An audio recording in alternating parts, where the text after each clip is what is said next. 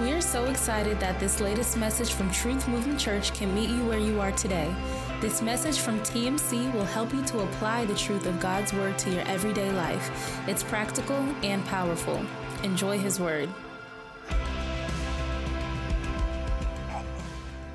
Are you guys at Galatians four four? I'm going to read for you Luke two eight. Write that down. And we're going to dive in this morning. Luke two eight says this, and the shepherds were, excuse me, and there were shepherds living out in the fields nearby, keeping watch over their flocks at night. And the angel of the Lord appeared to them, and the glory of the Lord shone around them, and they were terrified. But the angel said to them, do not be afraid. I bring you good news, shout good news, that will cause great joy, shout great joy. For all people, today in the town of David, a Savior has been born unto you. He is the Messiah, the Lord. Now, just about fifty-five years later, and about, and about twenty years after the crucifixion of Jesus, Paul writes this letter to the church in Galatia. That's where you are right now. Galatians chapter four, verse four. All right? This is about fifty-five years later. And he says this to the church. But when the set time had fully come, God sent his son, born of a woman, born under the law, to redeem those under the law, that we might receive adoption to sonship. Because you are his sons, God sent the spirit of his son into our hearts, the spirit who calls out, Abba, Father. That's an Aramaic word to say daddy. It calls out, Abba, Father. So you are no longer a slave, but God's child. And since you are his child, God has made you also an heir. Somebody shout amen. Now, if you could humor me a minute or two longer, I want you to close your eyes. And I want you to think back uh, to what ranks as the most underutilized Christmas gift you've ever received. I may put someone on the spot, so get an answer. What ranks as the most underutilized Christmas gift you have ever received? Now, I'm not talking about because you didn't like it. I'm saying, like, I really liked the gift. It, it was a great gift. I appreciate it. But for some reason, somehow, I just wasn't able to get the full benefit out of it. The most underutilized gift you've ever received.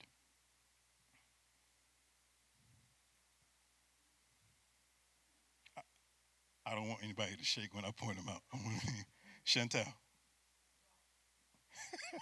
Socks. The most underutilized gift? Well, that doesn't count. You had to like the gift. Most underutilized gift. A wallet because you broke.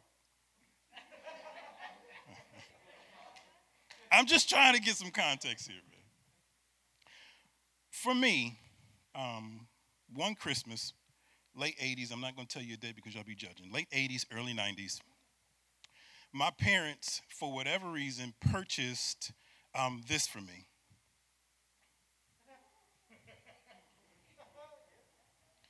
Casio keyboard on This was a big deal in my day, y'all.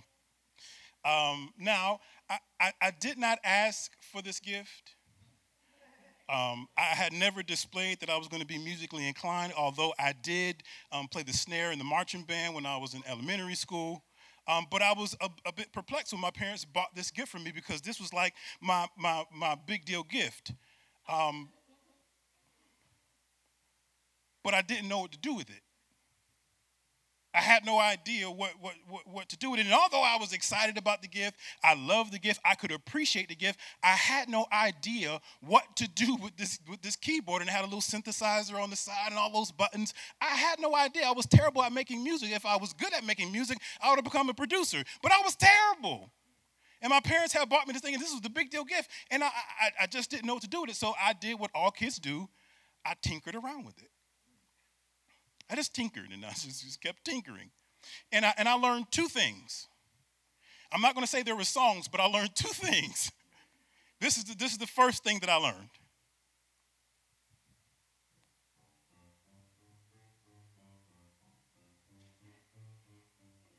I'm waiting for somebody to hit the, hit the, hit the line. I'm bad.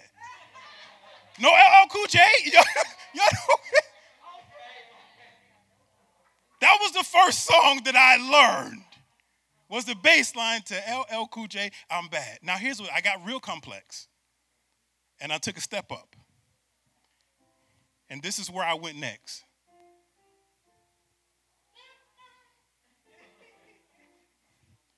Come on, come on. Yes, let's sing about for life. Yeah, come on. Yeah. Come on. Okay.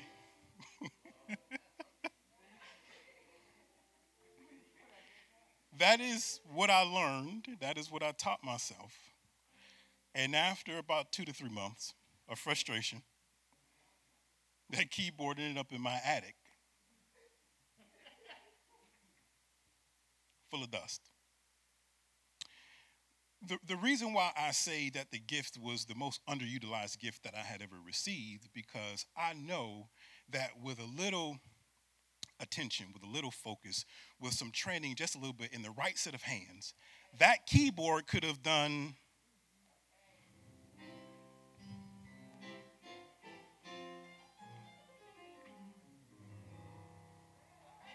Give him a hand.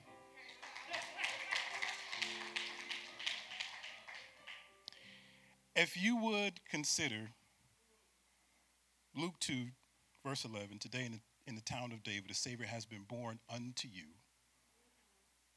He is the Messiah, the Lord. Jesus is the most underutilized Christmas gift we have ever received. And, and the, the, the reason why I say that is because we in this room didn't ask for a Savior. We didn't ask for a Savior. We just woke up Christmas morning and we had a Savior. And because we didn't ask for him, we don't often know how to connect with Jesus and where Jesus belongs in our life and, and what role he's supposed to play in our life. So for most of us, just like with this keyboard, we just tinker with Jesus. Give me some tinkering. And we we never get beyond some rudimentary understanding of Jesus. We never get out of elementary school. We never graduate and, and move on from just a, a basic understanding of who Jesus is. We never get away from chopsticks with Jesus. We we never progress to a real full relationship with Jesus simply because we don't know where he belongs in our life. And that is what Paul gets at when he writes this letter to the church in Galatia. Let's push and get a couple points from there. You right? Yes, that's right.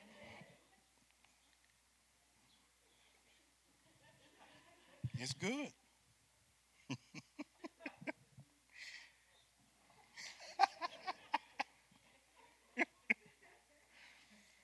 Let's go to verse four.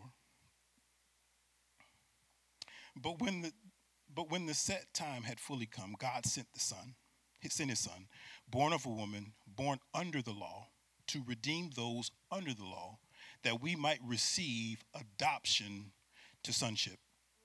The first thing I want you to write down, which is the first way we underutilize the gift of Christmas, is by remaining in a debt to debtor status.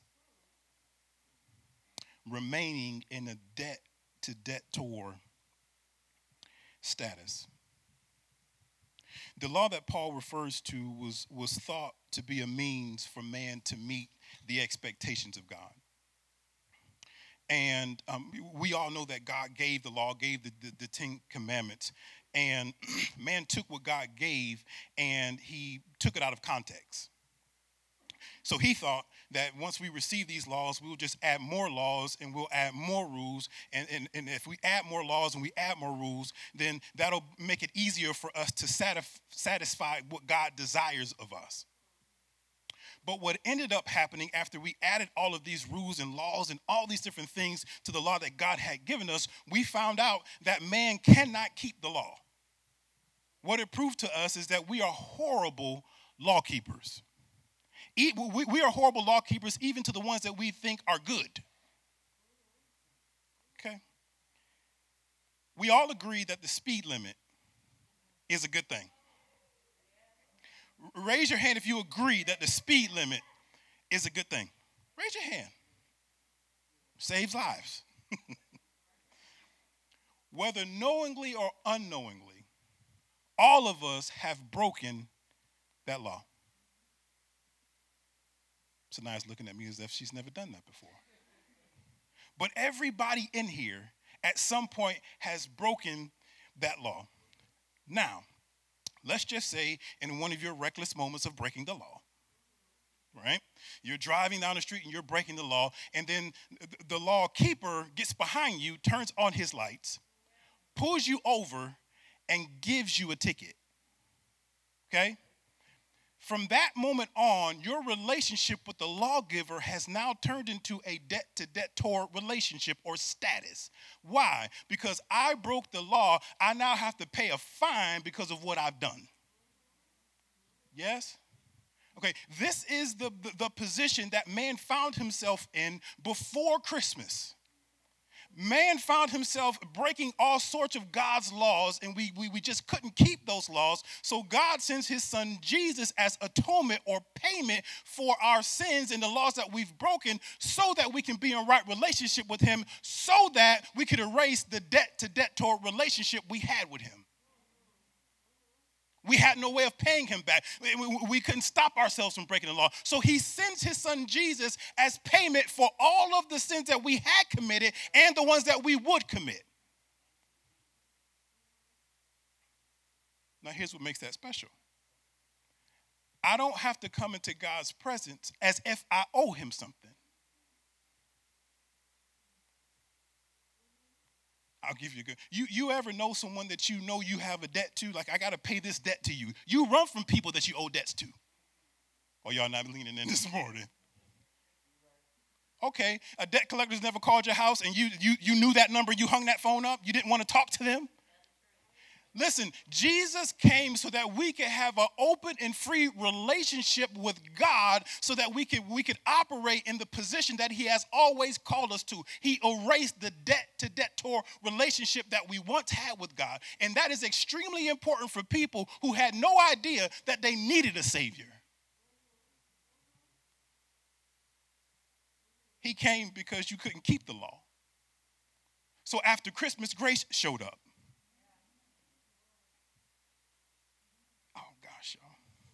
Okay. What it taught me, y'all, is that I don't have to be perfect. There was, I believe the count got up to six hundred thirteen different rules, laws, and regulations that was associated with the Mosaic Law. They couldn't keep them to save their life.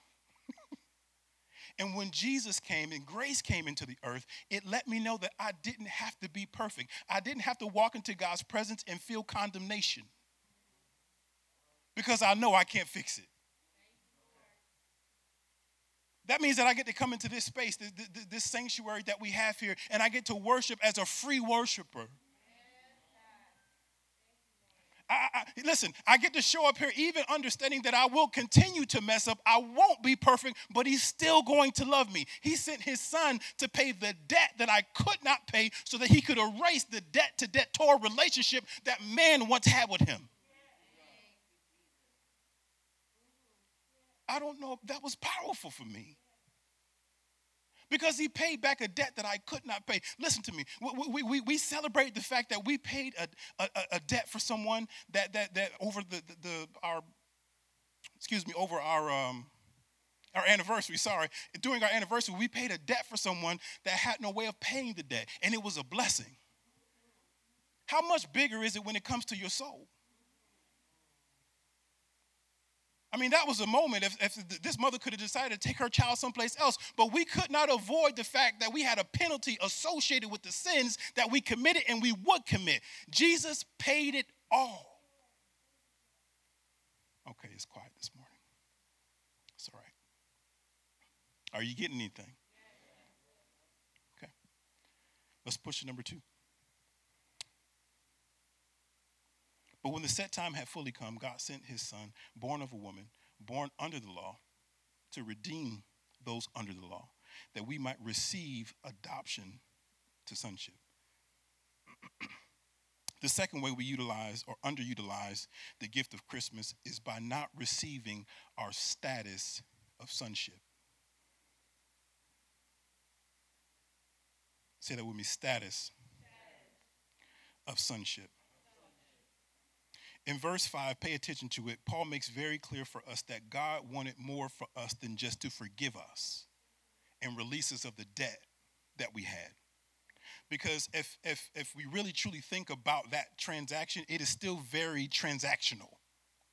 I don't have to know someone in order to get my debt paid. I don't have to know someone to to to to, to complete a transaction. God sent his son into this earth to redeem us. And once he redeemed us, we were supposed to transition to relationship. So the way that God saw this, or the way from, from God's perspective, he saw redemption, the payment of our sins, as a means to relationship. We were never meant to stay at redemption. We were supposed to progress in relationship with him and not just have this transactional relationship with God, but to have a, a, a true, real relationship with God. And he says, I gave you redemption just to transition you to relationship. The way that Paul writes this down for us is he says that he wanted to adopt me to sonship. Now you have to understand why this is so powerful, because the way that we see adoption in our eyes, because of the, the society that we live in, we think of little babies. And we think of toddlers, and we see the commercials, and everything's beautiful, and everything's great. And, and, and, and you have to adopt the child early in our culture, because if you don't get adopted early, you won't get adopted at all. Typically, you'll work yourself through the system, and you'll stay in a foster home or something along those lines, but there's no adoption that will take place once you grow out of a certain age. But in Roman society or Roman culture, you got adopted later on in life. You got adopted at, at, once you were in your teens and in, in early twenties, because the benefactor wanted to make sure that whoever gets my name or whoever gets my inheritance is worthy of it. I'm just not going to give my name to anybody. I'm not going to give my stuff to anybody. So I got to vet you out first and let you get some stuff done in your life first before I give you my stuff. Why is it so powerful that Paul says this? Because when God looks at, at us, he looks at us as a grown-up adult with all of the issues and problems and situations that we have. And he says, I still want her to be my daughter. I still want him as my son.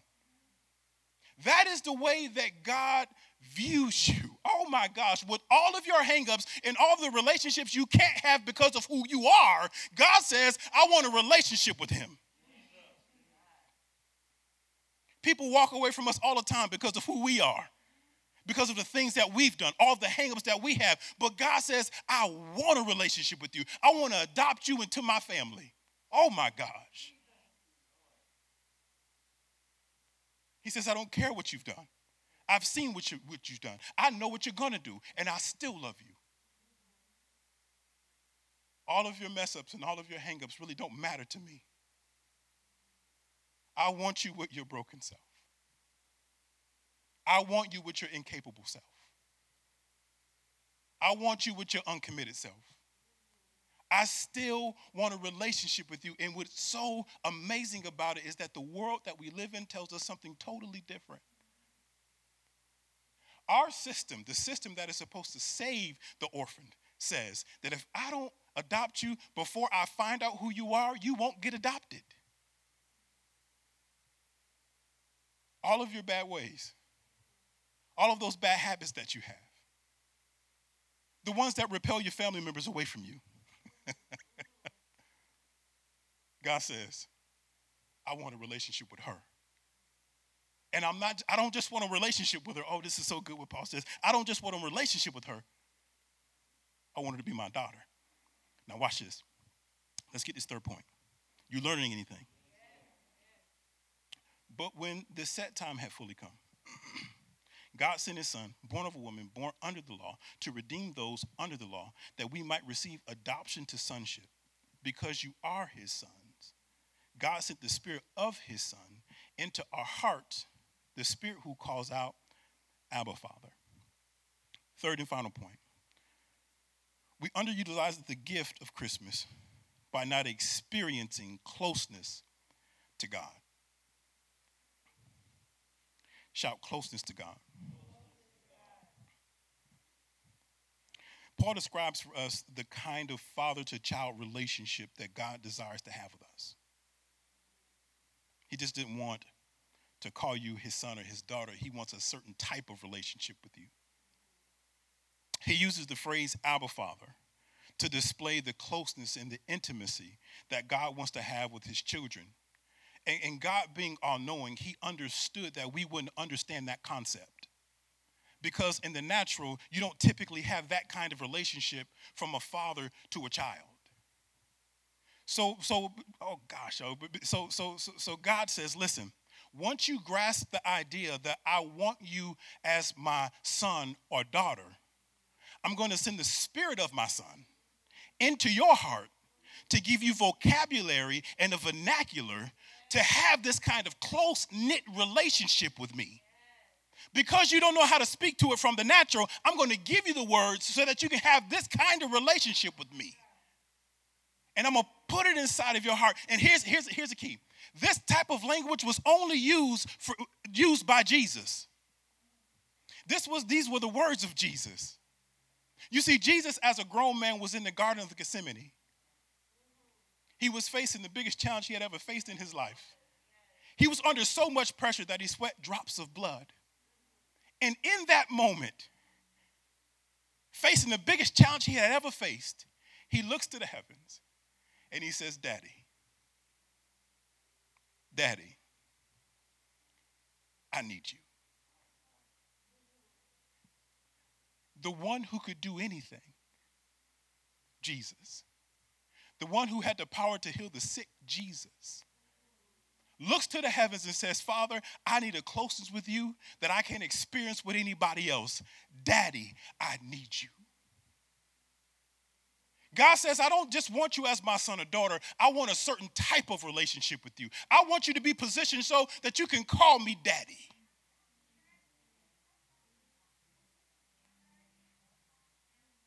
He says there's, there's more to a relationship with me.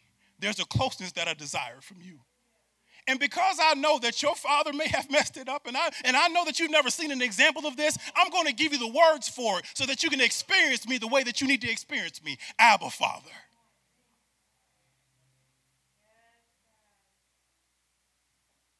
If Jesus has to do this in his moment of truth, the one that could do anything, how much more necessary is it for you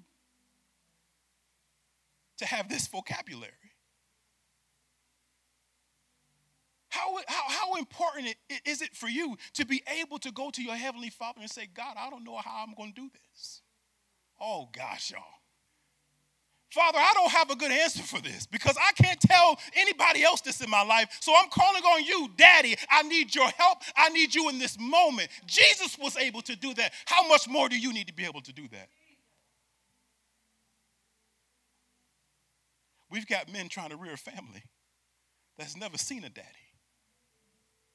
They've seen a man, but they've never seen a daddy. We've got women trying to, to, to, to, to, to, to be a mother, and they've, they've never seen a father. They've never had that experience, but God says, fashion yourself after my son and call me Daddy. Because that's the closeness that I desire to have with my sons and my daughters. You, you see, that, that is the reason we miss it. we don't understand that he wants that kind of relationship with us. He doesn't want us to have the kind of relationship that is afar, and he's a God that sits in the cosmos, and he's just ruling and, and doing whatever he does. He says, no, I want a closeness with, closeness with you. You can call me daddy. And as a matter of fact, I know that you haven't been able to do this in the natural, so I'm going to give you the words for it. And I'm going to put it in your heart. Because that's the kind of relationship I want with my sons and my daughters. You're not a slave to me. I'm not holding you accountable for a bunch of rules and regulations. This is a relationship, a close one. It's intimate. And if you, listen, and if and if, and if if you've never said these words before, he says, listen, just call me Abba, Father. Because if my son Jesus, my one and only begotten son Jesus, has to do it, what about you? Stand to you. Thank you for streaming the latest message from Truth Movement Church.